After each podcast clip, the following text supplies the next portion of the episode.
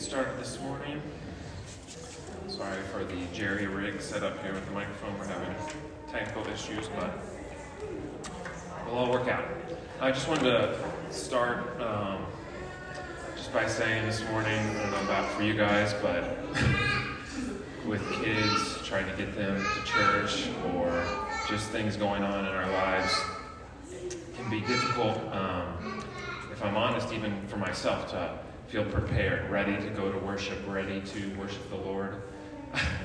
you know, whether it's kids stressing me out or the things of life. And um, it's good to just take that time and think about why we're here, why we've come to worship the Lord, and how we're doing that together with the saints of all all around the globe. And I'm reminded of that this morning. We received a letter um, from Faith Lutheran Church in Bloomington with um, just a financial donation, and they write this letter. I just thought I'd share it with you guys. Dear brothers and sisters in Christ at Covenant Reformed Baptist Church, we praise God for your faithful witness to the gospel of Jesus Christ in Decatur. May the Holy Spirit continue to grow you in grace and love as you grow disciples to the glory of God. Blessings, Faith Lutheran.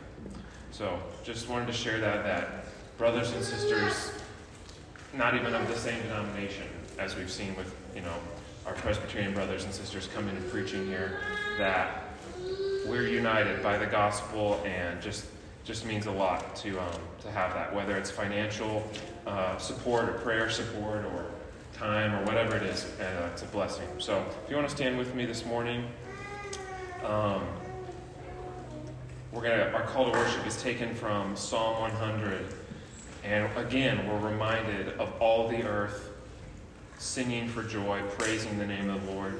So I'll read the bold section if you'll follow along after me. Make a joyful noise to the Lord, all the earth. Serve the Lord with gladness. Come into his presence with singing. Know that the Lord, he is God. It is he who made us, and we are his. We are his people and the sheep of his pasture. Enter his gates with thanksgiving and his courts with praise. Give thanks to him, bless his name. For the Lord is good his steadfast love endures forever, and his faithfulness to all generations. Amen. If you want to remain standing and turn, or rather hold the hand out in your hand, and we'll sing In Christ Alone.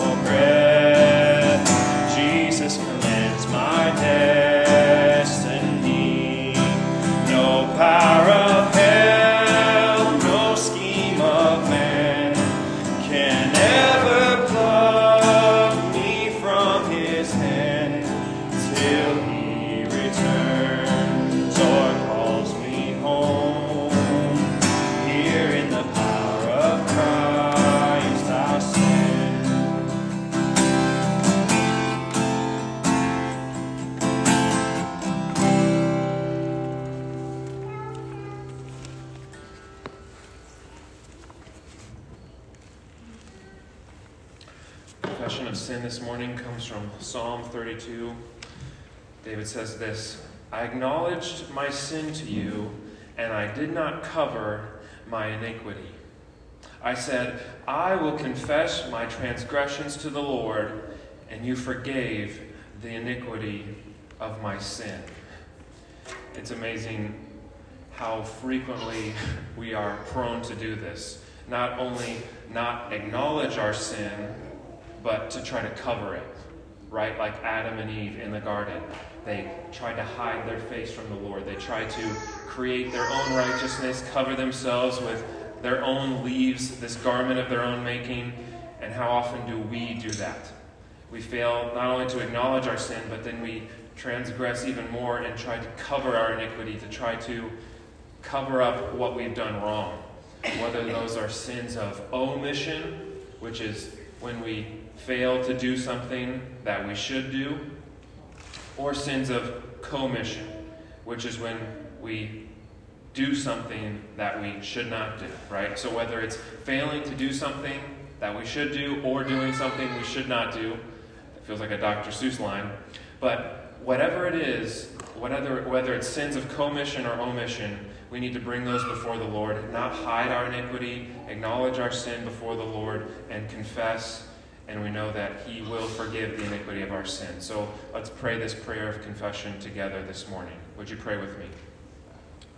Almighty Father, maker of heaven and earth, we come before you this morning, humbling ourselves, aware of our sinfulness and our tendency to follow our own way. We have violated your holy commandments and transgressed your law. With heartfelt sorrow, we repent and turn away from all our offenses. For the sake of Jesus Christ, our Lord, have compassion on us, and by the grace of your Holy Spirit, produce in us the fruits of holiness.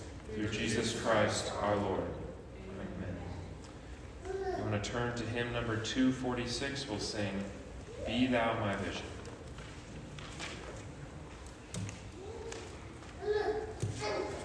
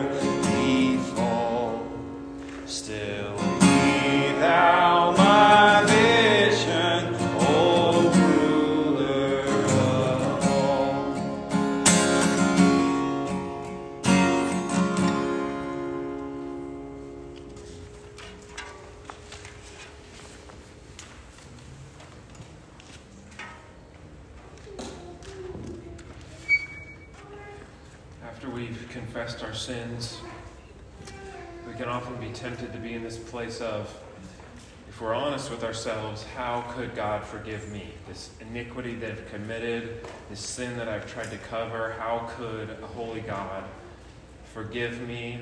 And not only forgive me, but give me his perfect righteousness. And we know that it's possible not because of how good we are, but because of God, His mercy, His grace, His goodness, and the gospel of Christ. And so, as we come to our assurance of pardon this morning, we're answering the question, What is our assurance? And the answer is Christ crucified. And we see these words in 1 Corinthians 1. Paul says this For the word of the cross is folly to those who are perishing, but to us who are being saved, it is the power of God. For it is written, I will destroy the wisdom of the wise, and the discernment of the discerning I will thwart. Where is the one who is wise? Where is the scribe? Where is the debater of this age? Has not God made foolish the wisdom of the world? For since in the wisdom of God, the world did not know God through wisdom, it pleased God through the folly of what we preach to save those who believe. For Jews demand signs, and Greeks seek wisdom, but we preach Christ crucified, a stumbling block to Jews and folly to Gentiles. But to those who are called, both Jews and Greeks, Christ the power of God and the wisdom of God. For the foolishness of God is wiser than men, and the weakness of God is stronger than men. Let's pray this morning. Lord, we come before you in weakness, in great weakness, Lord. Not only wisdom, weakness in our body, weakness in our soul, Lord. And we come maybe even this morning with weak faith. Faith that is struggling, struggling to believe your promises, struggling to believe that you could forgive us, that you could atone for our iniquity, Lord. But we know that for those who believe, who trust in Christ crucified this morning, there's great hope. Hope that is outside of ourselves, hope that's not tied to emotional highs or lows, hope that's not tied to whether we feel this great joy this morning or whether we're weighed down by the weight by the weight of this world. But a hope that is outside of ourselves that's objective and we see this morning that Christ has done it he's the one that's been crucified that's paid for our sins taken the wrath that we deserved and so there's great power this morning, not in external things, but in Christ crucified, the power of God and the wisdom of God. So may our hope be in that this morning. May we have a great assurance this morning that for those who have put their faith in Christ, there is assurance, there is hope, there is there is salvation. We pray for your church around the world this morning, Lord, the church that's persecuted, the church that's gathering together this morning, whether through great persecution or gathering as we are, Lord. We pray that you would um, be with your church this morning, that you would grow your church, that you would be worshiped in spirit and truth this morning.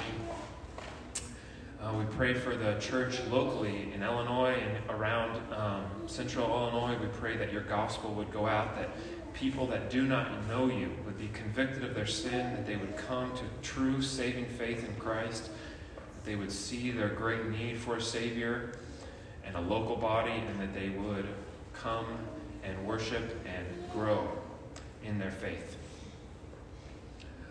We pray for us this morning that you would come by your Spirit and minister to us, that you would be present here this morning that where we are weak, that you would bind up our, our wounds. Where we are proud, would you humble us this morning, Lord? And would we come together as a body, as believers in Christ, and worship the triune God, Father, Son, and Spirit this morning?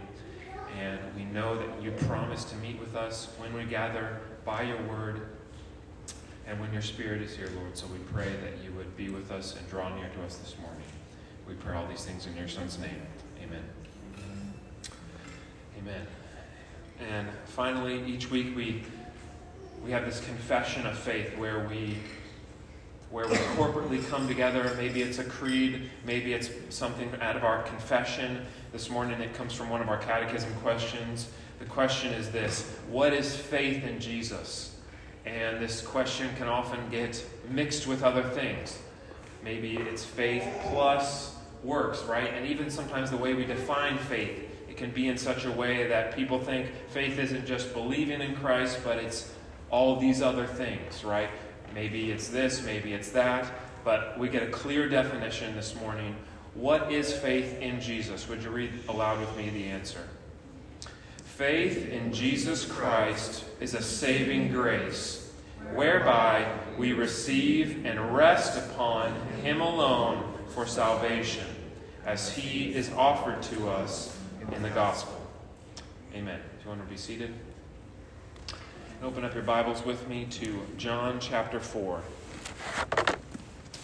Good morning again. It's good to be with you all. Um, we'll be continuing our study through the Gospel of John. We'll be finishing up chapter 4 this morning.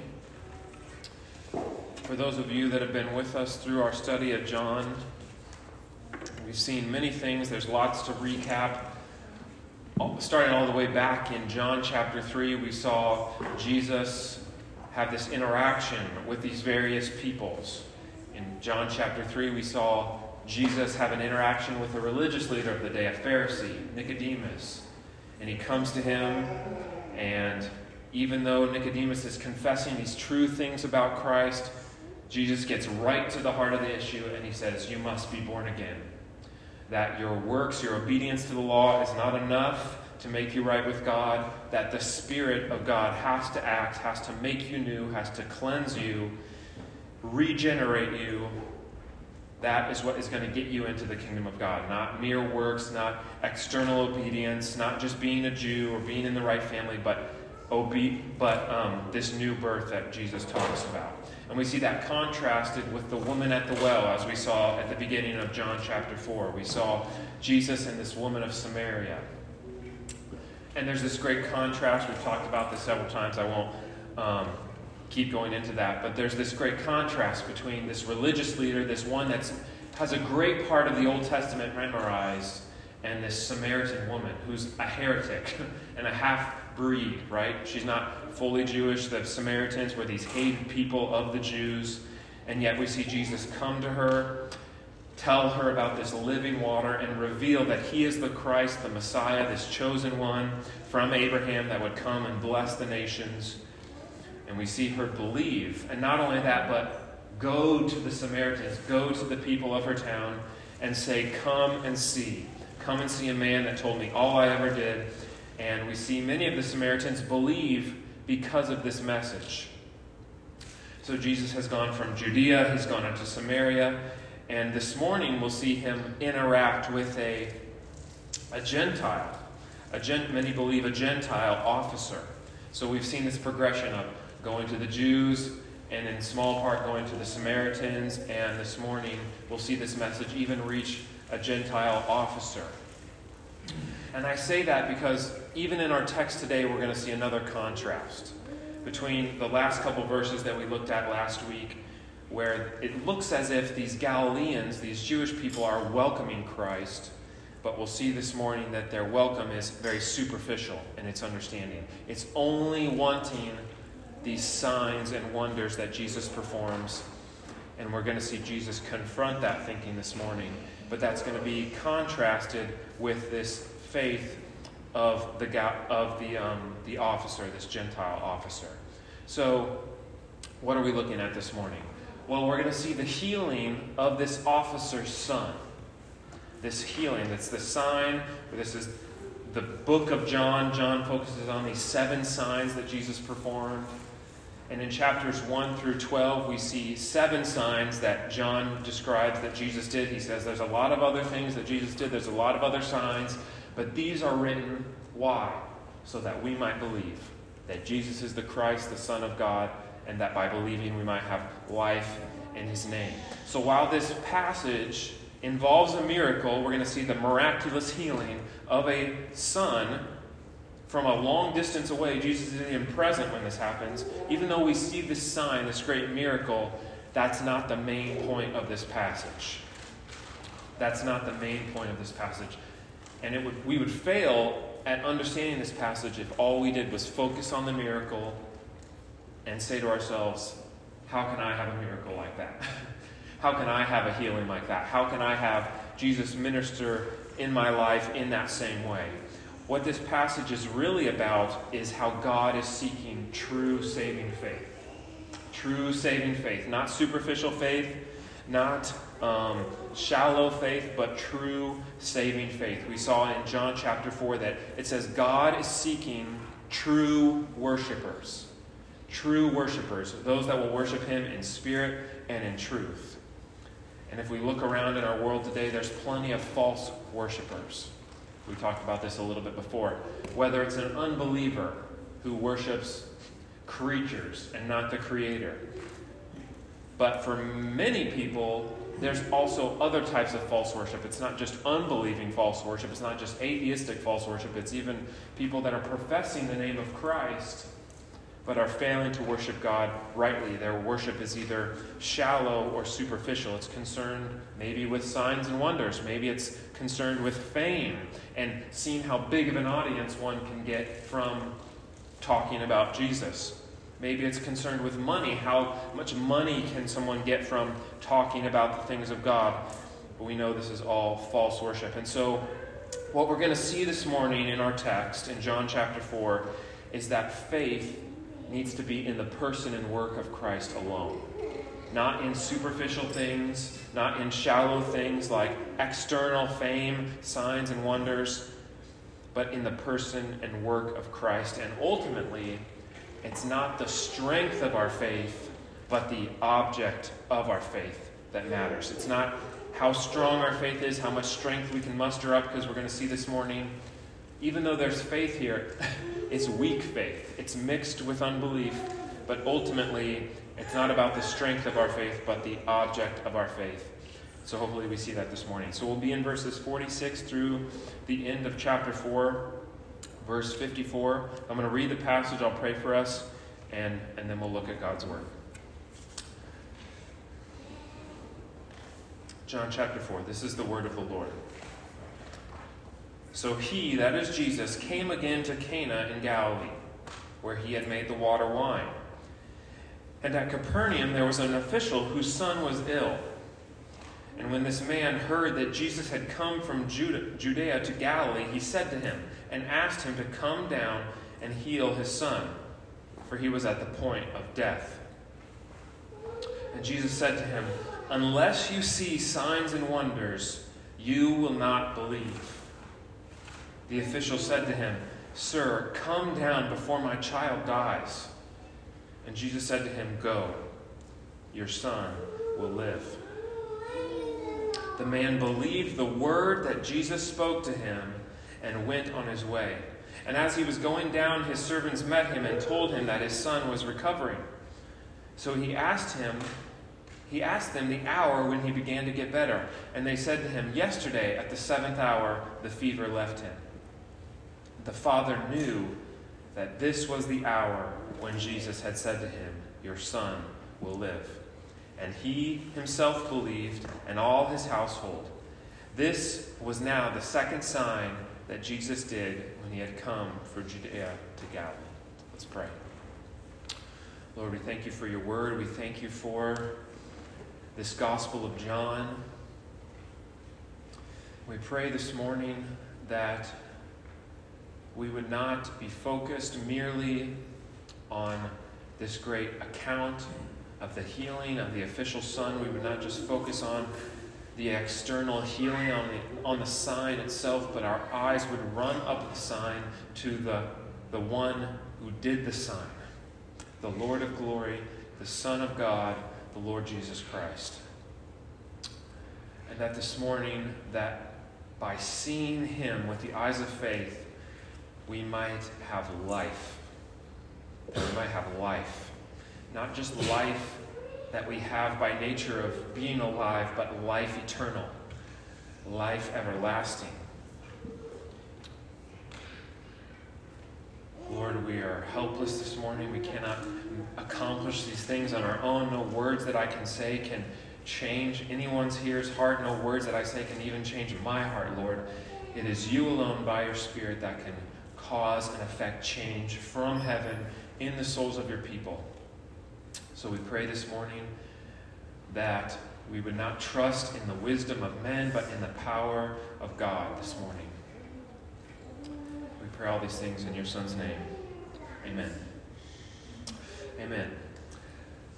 Um, it's amazing how st- stories that we tell our kids, or even how Bible stories, when they're communicated to our children, whether it's through a book or Sunday school, maybe if you grew up in Sunday school, how we can change things about the story to make it more accessible to our kids. Now, sometimes there's a there's a good part of that, right? We're not we have to make it easy for our kids to understand. Sometimes we're not going to you know give them these giant words that they can't explain. Um, so we have to communicate truth in the right way. But our our kids actually have a book about this story about the healing of the official son and it's just interesting what gets left out of that story. And what gets left out of the story is this these words of Jesus, where he says, Unless you see signs and wonders, you will not believe. So the story, you know, as it's told in this book, is all about how this man wants to see his son healed, and Jesus says, Go and your son will be well. And what's missing is this confrontation. and we don't always like that confrontation. We don't even sometimes we can read these words and we can think, this is harsh. And if you were following with me as we read this morning, we can think to ourselves, why are these words here? Why does Jesus say these words? And hopefully, by the end of this um, ex- explanation this morning, we'll see why these words are here, why it's important that Jesus said what he said, why he did what he did, and the effect that that caused in this man and in his house. So we'll look at the setting this morning. We'll look at verses 46 and 47 so we can see the setting of this sign. Then we'll look at the sign itself in verses 48 through 50. And then we'll look at the response to this sign in verses 51 through 54. So, first, the setting. So, we came from Jesus. He, he'd just come from um, Samaria, he'd come from Judea, as we saw cleansed the temple. All these things are happening, and he's made his way back to his hometown, and he has gone again to Cana in Galilee.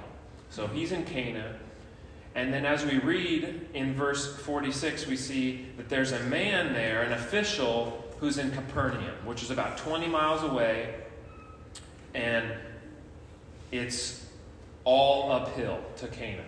so there's this great distance, there's 20 miles in between Jesus and this man, and we see that this official has a son, and this son is ill. And so he's an official, he's a servant to Antipas, who was the, the ruler of that time. People, even in other gospel accounts, he's referred to as a king, even though he wasn't formally a king. He is regarded as that by some people. And so there's this official, there's this man of great power, great authority is more than likely a Gentile, and he has a son who is ill. And word has gotten out about this Jesus of Nazareth. Now, in John's gospel, the only sign that's been done up until this point is the turning of water into wine. But we know from other gospel accounts this isn't the only signs that Jesus has been doing. So, word is getting out about this one who is able to work miracles, to heal people, to turn water into wine, and word has gotten to this Gentile official. He's heard about these signs and miracles of Christ, and his son is dying. We read in verse 47 that he's at the point of death. That there's no special doctors at this time, there's no special hospitals that you can go to to have, you know, expert doctors look at the sickness and diagnose it, and there's not modern medicine, many things that we have to be thankful for the sentence of this man and the sentence of this son is certain death. And so maybe you know someone in your life, maybe you've had a child be deathly ill before, maybe you've had someone you know whose child was sick, or maybe it doesn't even have to be a son or a child, it could be just someone you know that's sick. And the feeling that you have when someone is ill, and it is most certainly at some point going to lead to their, their death. And that's a weighty thing. It's a very weighty thing. And this official hears about Christ, that he can work miracles, that he can heal the sick, and so he comes. He comes 20 miles. he walks 20 miles uphill the entire way to come and see this man, Christ. He's heard about the power of Christ, and he has heard that this Jesus can heal the sick. And so we see in verse 47 that he goes to Jesus and he asks him to come down to Capernaum and to heal his dying son. So we see that this man has faith in Christ's ability to work this miracle, to perform a miraculous sign, and to heal his son. That there's a faith that this man has in Jesus. He's heard about Jesus and his power to save, and there's a faith there, but there's also this faith is mixed with a couple things, and maybe you can point this out and see this in verse 47. There's a shallowness to his faith. And we'll, in Jesus' reply, we'll, we'll draw this out a little bit. There's a shallowness to his faith. That it's a miracle oriented faith, as one commentator said. It's a faith that's only concerned about the healing of his son. And not only is there a shallowness, but there's a doubt in the words of this man. There's a doubt. And it's very subtle, it's hard to pick up, but there's a doubt that Jesus is somehow limited to his physical presence, that Jesus has to go there in order to heal his son, that he couldn't possibly do it from afar, that Jesus needs to come with him, he needs to touch his son or be there physically in order to heal his son. So there's, there's faith present, but it's, it's, it's a shallow faith and it's mixed with doubt about Jesus and his ability. So this is the setting in verses 46 through 47. Next, we'll look at Jesus' response and the sign that he performs. So in verse 48, this is Jesus' words to this man. He says, So he said to him, Unless you see signs and wonders, you will not believe. Unless you see signs and wonders, you will not believe. This is the part that's left out of the children's story I told you about, right? And you can kind of see why. It's just almost, it reads as a rebuke. It reads as an accusation against this man. And to us, it can sound almost harsh, right? This man has a sick, dying son, and he's asking Jesus to come and heal his son. And Jesus says, Unless you see signs and wonders, you will not believe. You will not believe we know from John chapter 2 that Jesus can see the heart and intentions of every human. That nothing's hidden from his sight. We can't fake, we can't put on a fake face in order to hide stuff from Jesus. We can't, um, you know, say, yeah, this is the truth, and it actually be a lie. Jesus knows the heart and intentions of every man. And not only does he know the heart and intentions of this man, this official, but he knows the heart and intentions of the Galileans. We see in verse 43 that he has come to his hometown of Galilee. And it says that he, in verse 47 also, that he's come to Galilee. And it doesn't come across in the English translation, but if you look at verse 48, twice when Jesus says, unless you, that word you there is plural in the Greek. It's plural. So he's not only speaking to this man, he is speaking to this man and the Galileans. It's almost as if he's saying, You people. Unless you people see signs and wonders, you people will not believe. So he's not just confronting this man, he's confronting really the superficiality of the faith of the Galileans around him. That Jesus here is confronting and challenging the superficiality and the shallowness of miracle oriented faith and sign seeking belief. He's confronting and challenging the shallowness and the superficiality of miracle oriented and sign seeking faith. And that not only applies to the Galileans, but even to this man. And we've seen this throughout John's gospel, right? We saw it in John chapter 2. He says, to the people, the people that are believing in Jesus, they've trusted in his name, but it says Jesus did not entrust himself to them because he saw the intentions of their heart. In John chapter 6, Jesus will, will perform a great miracle. He'll feed the 5,000 with bread and fish. And yet, the people, when Jesus presents himself to them, they pull back. They just want another miracle. They just want another sign. They just want another thing. As we read in our liturgy this morning from 1 Corinthians chapter 1, Paul even sum- summarizes it like this Jews demand signs. That there's a type of people that only want this superficial external thing. And these Galileans are those kinds of people. And at the moment, this man is this. And that seems really harsh to us, right? I mean, let's be honest. that sounds really harsh that Jesus is confronting this man who has a dying child and he's saying, You won't believe in me unless you see a miracle. That sounds harsh. Why can't Jesus just heal this man's son? Why can't he just speak the word and go on his way? Why does Jesus have to say this? Why does he have to speak in this way, not only to this man, but to the Galileans? It's because Jesus is after true saving faith. He's after true saving faith. As one commentator put it, this is not an accusation, but a challenge to this man.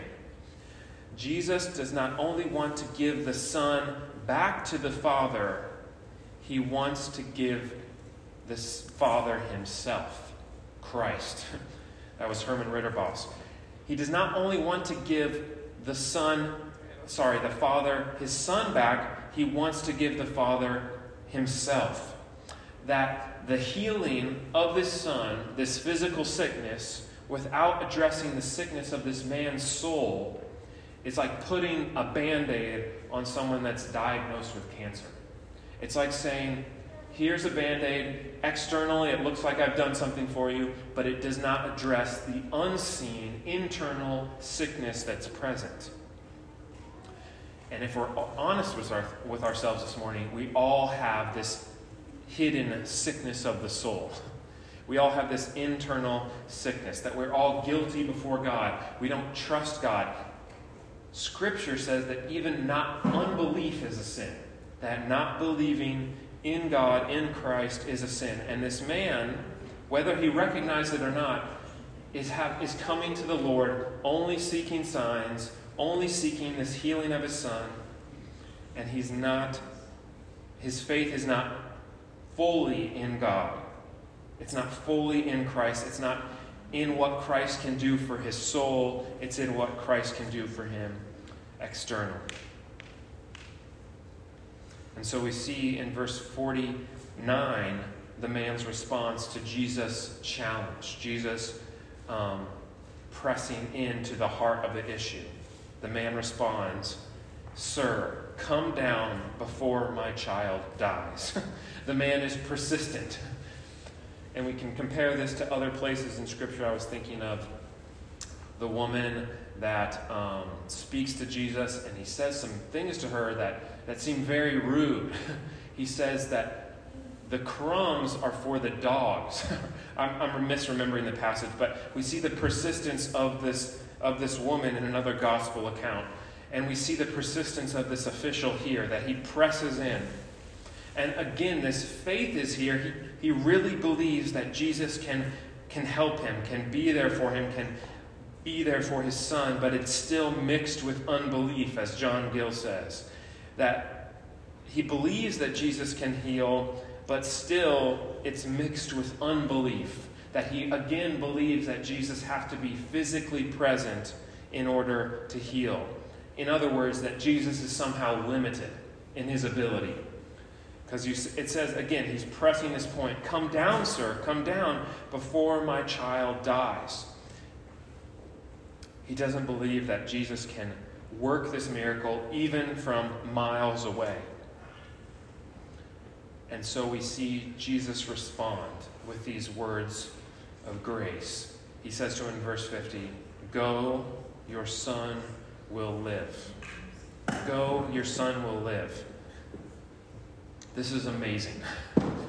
This man is thinking that Jesus has to come with him, has to be physically present in order to heal his dying son. And Jesus tells him, Go, your son will live. And this is a test in a sort, right?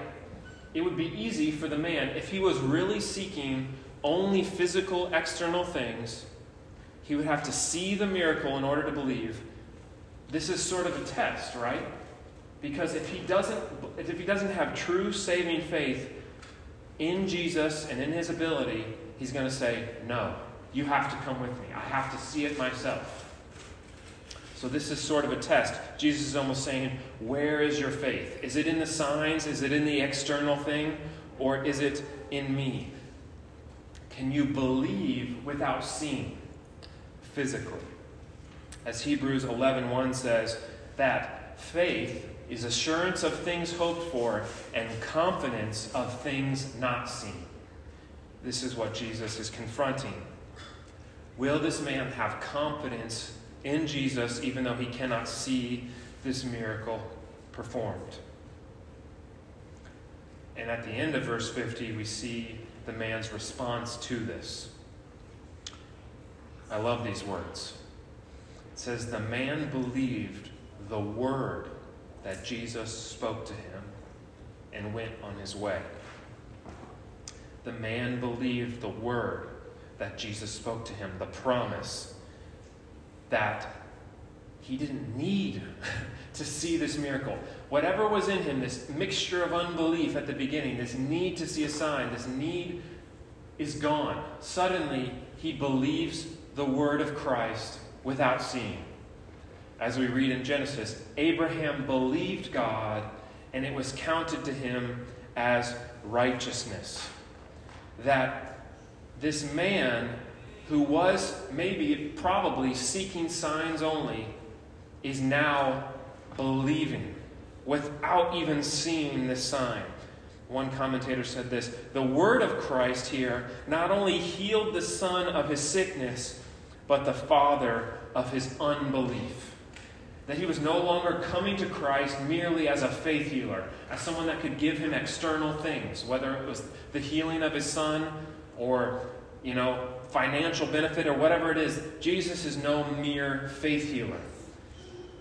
He is now seen and believed that Jesus is the Son of God, that he can heal not only the body, but the soul with a simple word. Just as creation itself was spoken into existence, at John chapter 1, we see that the Word of God, Christ Himself, is the one that became incarnate and is now ministering to this man, and ultimately the unseen ministry of the Spirit in this man's heart, opening his eyes of unbelief to believe in Christ, in his ability to save. And we see this confirmed in the response in verses 41 and sorry, 51 through 54. So we've seen the setting, we've seen the sign, and we see the confirmation and the response of this in the rest of our passage that this miracle is confirmed by an independent source, right? This man had left his son and his home. He'd gone to Cana. He'd seen Jesus. Jesus said, Go, your son will live, and he returns. And on his way home, the servants of this man's house come to him and say, Your son is well. Your son is well. He's recovered. And he asks him, When did he get better? And he says, The seventh hour, which is 1 o'clock our time, 1 p.m. And he knew that that was the hour that Jesus had said to him, Your son will live. That this is no mere coincidence, this is no mere happenstance. Jesus here healed the man's son from 20 miles away, and these servants come, had no idea what was going on, and verify your son is well. He's gotten better, and it was at this time, and the Father knows this was the work of God. This is the work of Christ. His servants had no idea. This is no coincidence. This is the work of the Son of God incarnate saving his Son. Saving his Son. And then we see the response to this in verse 53. It says, He himself believed, and all his household. Believed what? What did they believe? Did they believe that this healing happened merely? Did they believe in Jesus' miraculous power only? Or is there something more to their belief, right? Because the same word is used, I mean, it says in verse 50 that the man believed the word that Jesus spoke and he went on his way. And there's a way that we could read that where it's just simply he believed that Jesus was going to heal his son, and he came back home and his son was healed. And then look, he believed here, and his family believed, and they just believed that Jesus did a miracle. And that's it. Because it doesn't say much more. It says this is the second sign that Jesus did when he came from Judea to Galilee. So we just wash our hands. They believe that Jesus is able to do a miraculous sign. That's it. But John is not saying that here. John's not saying that here. John is telling us that this is more than just sign seeking faith. That these people, their eyes are not stopping on the sign itself. They're not just focused on this miracle that their son got better, but their eyes are running up that sign to the doer of the sign, to the one that has power to heal from afar, the Son of God, the Lord of glory, and they are saying, This is the Lord. This is the Christ. This belief here in verse 53 is not just a, a belief in miracles, but a belief in the Lord Jesus. That this is the nature of true saving faith. This is what we've talked about receiving and resting on Christ alone. It doesn't say all that in this passage. We're using our understanding of the rest of Scripture to inform what's going on here. that when it says they believed, this is what is going on. They are receiving and resting on Christ alone. That this miracle is not the point. this miracle is not the point. The point is their response to Christ's work, and that is to believe in Him for eternal life. So, what is the point of this passage? What is the point of this passage? This passage often gets used by other circles to say things like this Healing is just around the corner for you. All you need to do is believe Jesus, and you can have your healing today. Believe for your miracle today. Claim your miracle today. Maybe you've heard people say that. Or maybe it's you just need to have more faith right? The guy at the beginning, he had a little bit of faith, but by the end, he really believed. He believed so much that he left. And so you just need to believe God more. And I say all this not to just bash people, it's easy to just dunk on people. But this type of thinking and theology that would take this passage and use it in this way is such a burden. It's such a weight to people. It says, and I've heard things like this Jesus wants to heal you, but you just need to have more faith. You need to believe more. And faith is used not as a receiving and resting on Christ alone, but it's used as a work almost. You need to do this more. You just need to have more of this umph, this fuel, whatever it is. And Jesus, He really wants to do this, but you have to believe more. Or maybe, maybe you're struggling with sickness, maybe you're struggling with infertility, maybe you can't get pregnant. And so you just need to have enough faith and you need to go out and buy baby clothes or you need to buy a crib and that's how god's going to answer your prayer is by you just acting out of faith in this radical way that's totally it's it's it's turning faith into a work. It's turning it into a burden into a weight. So what stands out in this passage and that's that's why I'm confronting this, because this passage gets used in the opposite way in which it's intended. We're not meant to look at this passage and see this great grand faith of this man. It's actually the opposite. This man, what stands out in this passage is not the strength and the vigor of this man's faith.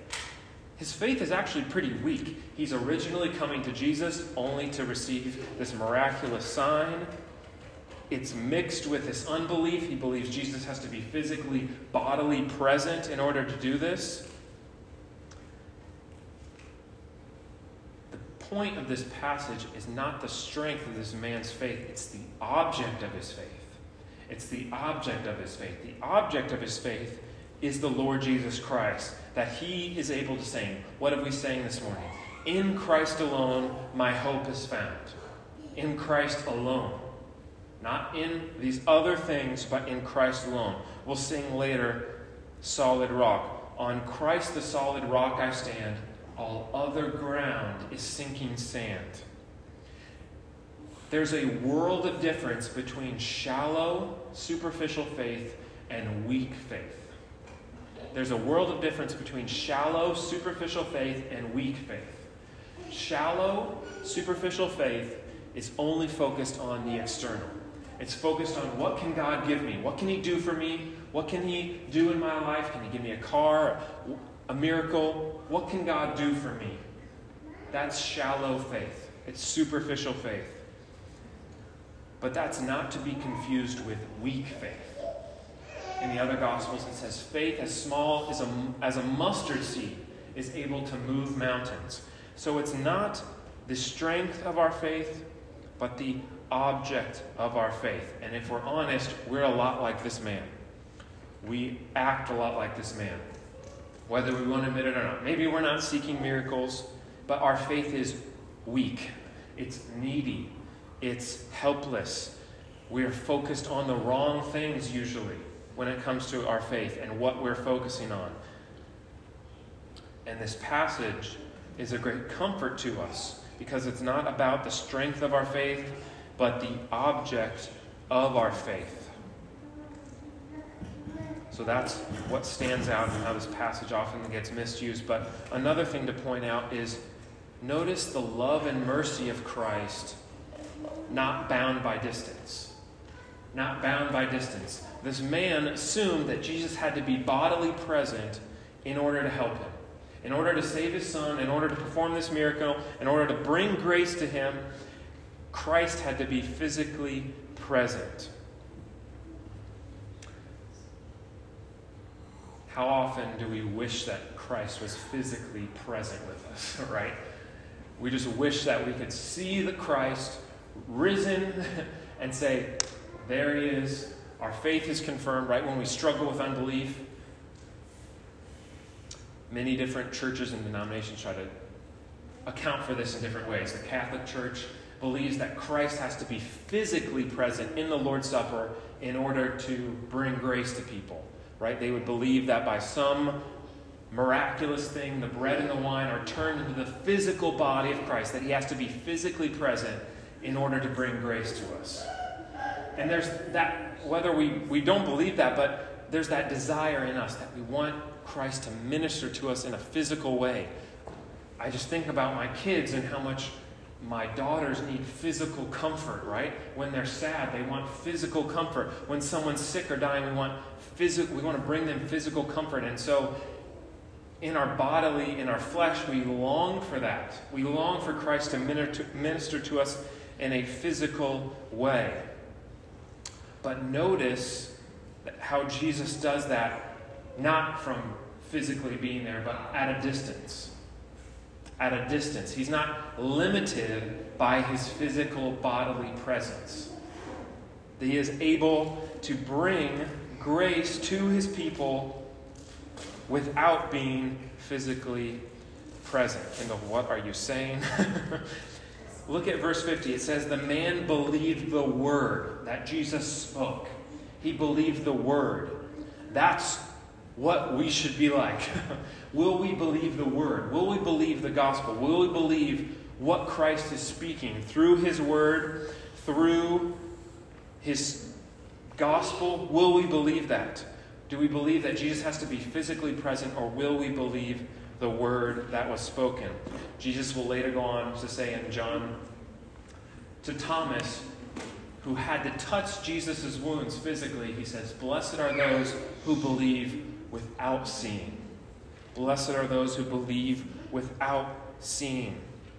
That we, as believers in this age, one day We will be raised with resurrection bodies. We will be with Christ. We will reign with Him forever. And we will be physically present with our risen Savior. That's our hope. That's our ultimate goal.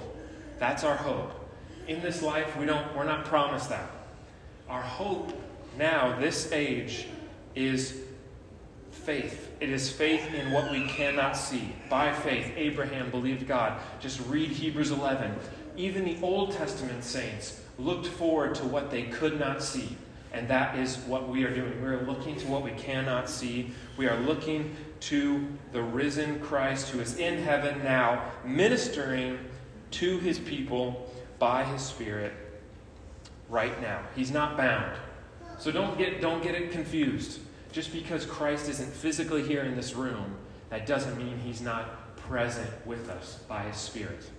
He's gone into heaven, he's poured out his Spirit, he's not bound by physical space. That is a blessing. Jesus said to his disciples, It's better that I go, it's better that I ascend. What? His disciples are like, You've been with us for three years? What do you mean it's better that I go? He's saying, It's better that I go so I can pour out my spirit, so I can be present with my church without being physically there, but present spiritually. Wherever the word is preached, Christ is present. And by his spirit, we're united to him by faith. And all the benefits that Christ won are given to us. And that's a great joy. So, this morning as we close, may we be like this man who believed the word that Christ had spoken, believed the promise. It's so difficult in this age of physical things. We are people in America.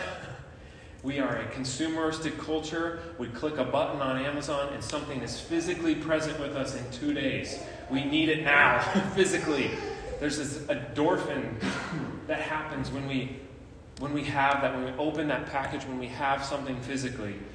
Let's not succumb to that with our with our faith.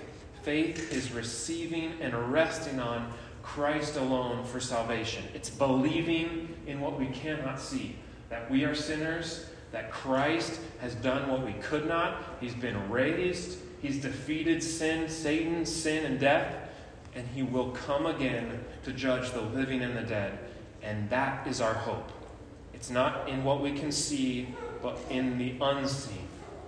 That Christ has done it, and that with the eyes of faith this morning, may we behold our Savior. May we trust in Him alone. And as we come this morning to the Lord's Supper, the same thing applies. This is not a miraculous turning into the physical presence of Christ but we are promised in Scripture that Christ is, physic, is spiritually present with his people in the Word and in the sacraments. He is present with his people, that he ministers grace to his people through the Word. When you hear the Word, when you hear the gospel and believe it, grace comes to your soul. when you see that you're a sinner and you need Christ, grace comes to your soul. And the same thing is true when we take the Lord's Supper with the eyes of faith.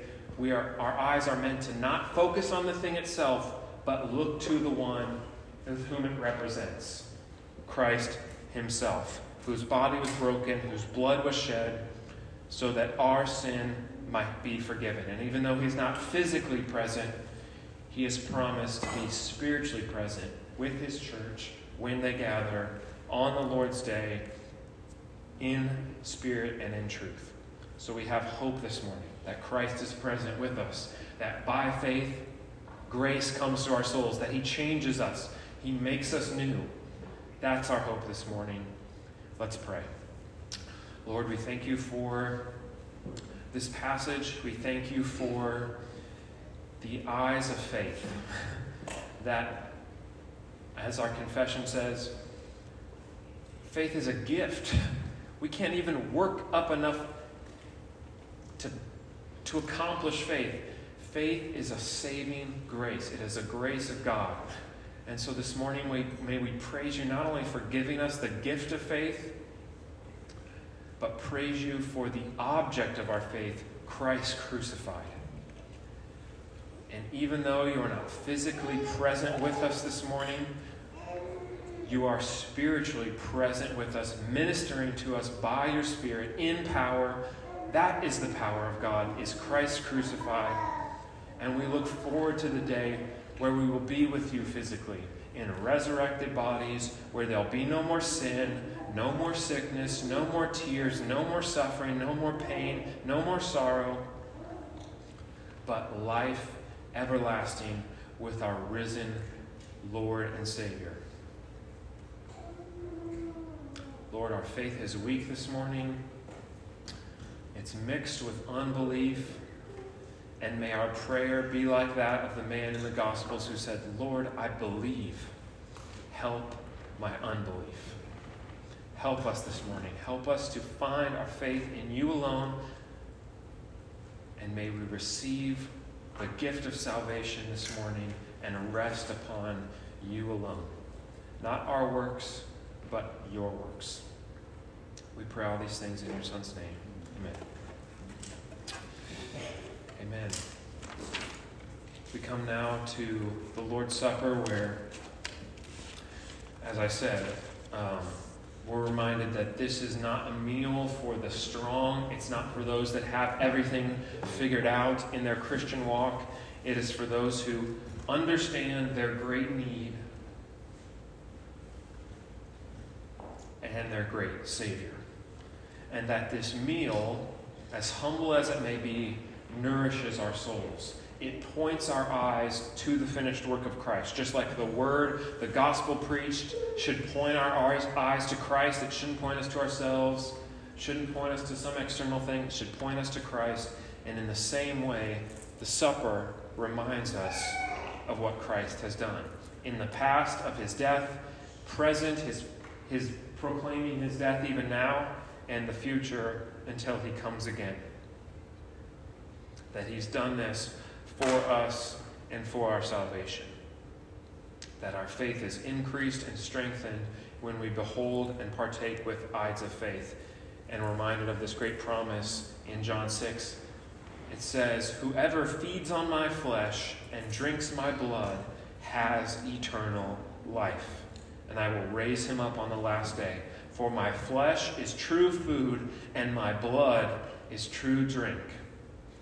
And this is by faith alone, by beholding Christ, the gospel of Christ, with the eyes of faith. And so we're reminded of the words of institution. On the, the Lord, on the night he was betrayed, he took the bread and he broke it and he said, This is my body broken for you.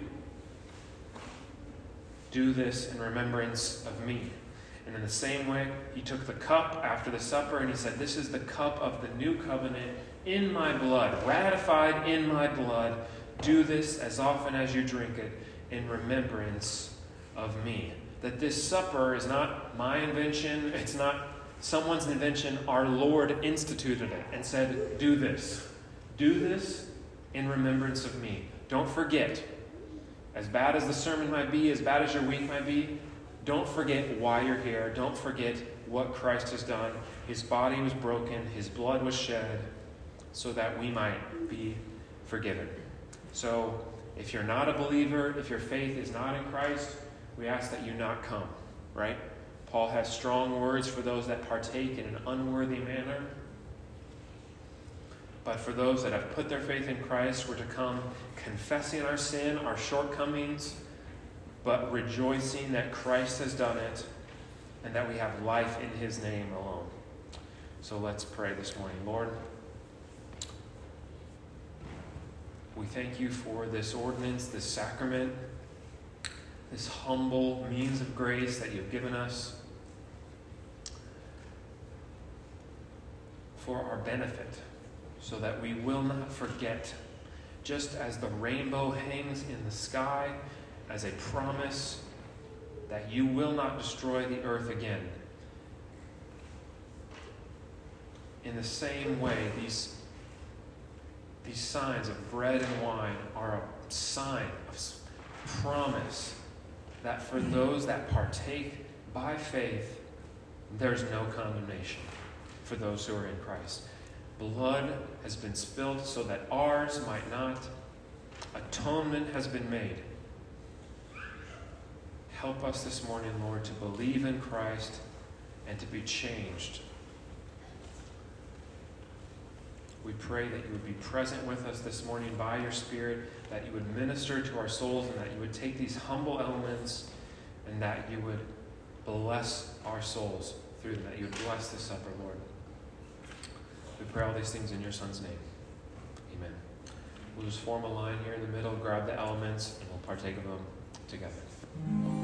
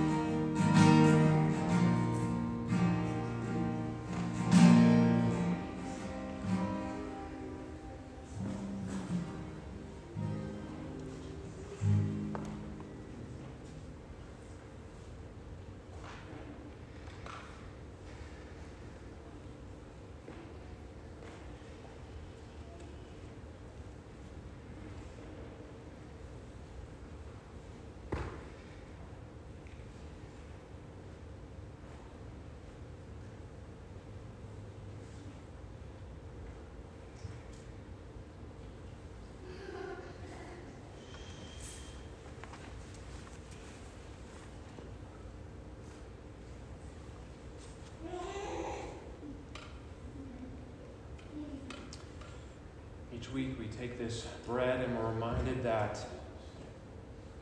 this bread that we break is a communion of the body of Christ.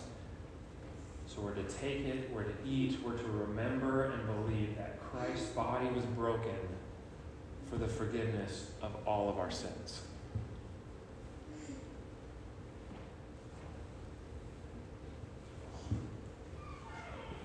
And in the same way, this cup of wine represents Christ's blood that was spilt, the perfect Lamb of God, to take away our sins, past, present, and future. So we take, drink, remember, and believe that Christ's blood has covered all of our sins.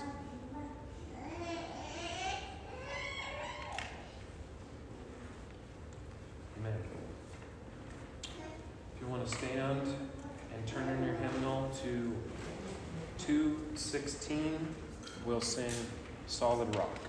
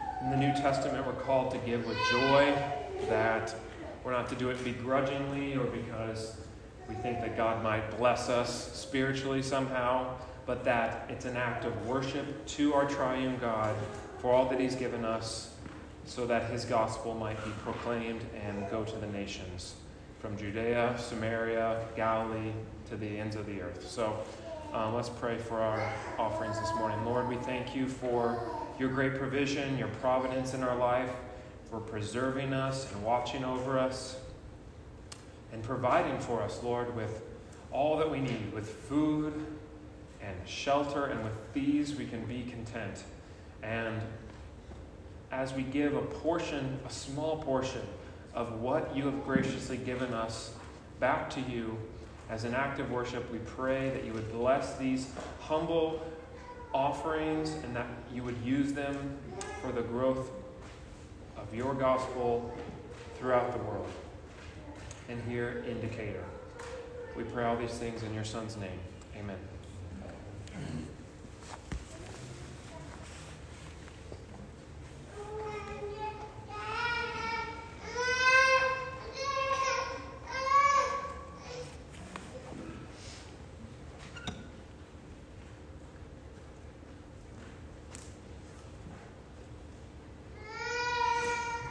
Would you please sing with me?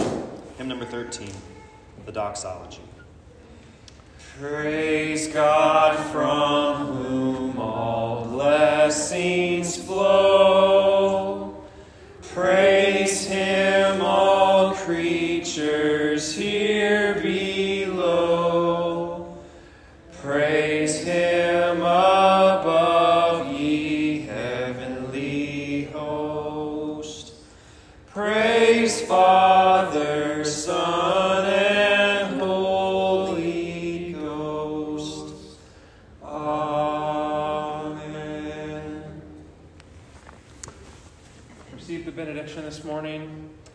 him who is able to keep you from stumbling and to present you blameless before the presence of his glory with great joy, to the only God, our Savior, through Jesus Christ our Lord be glory, majesty, dominion, and authority before all time and now and forever.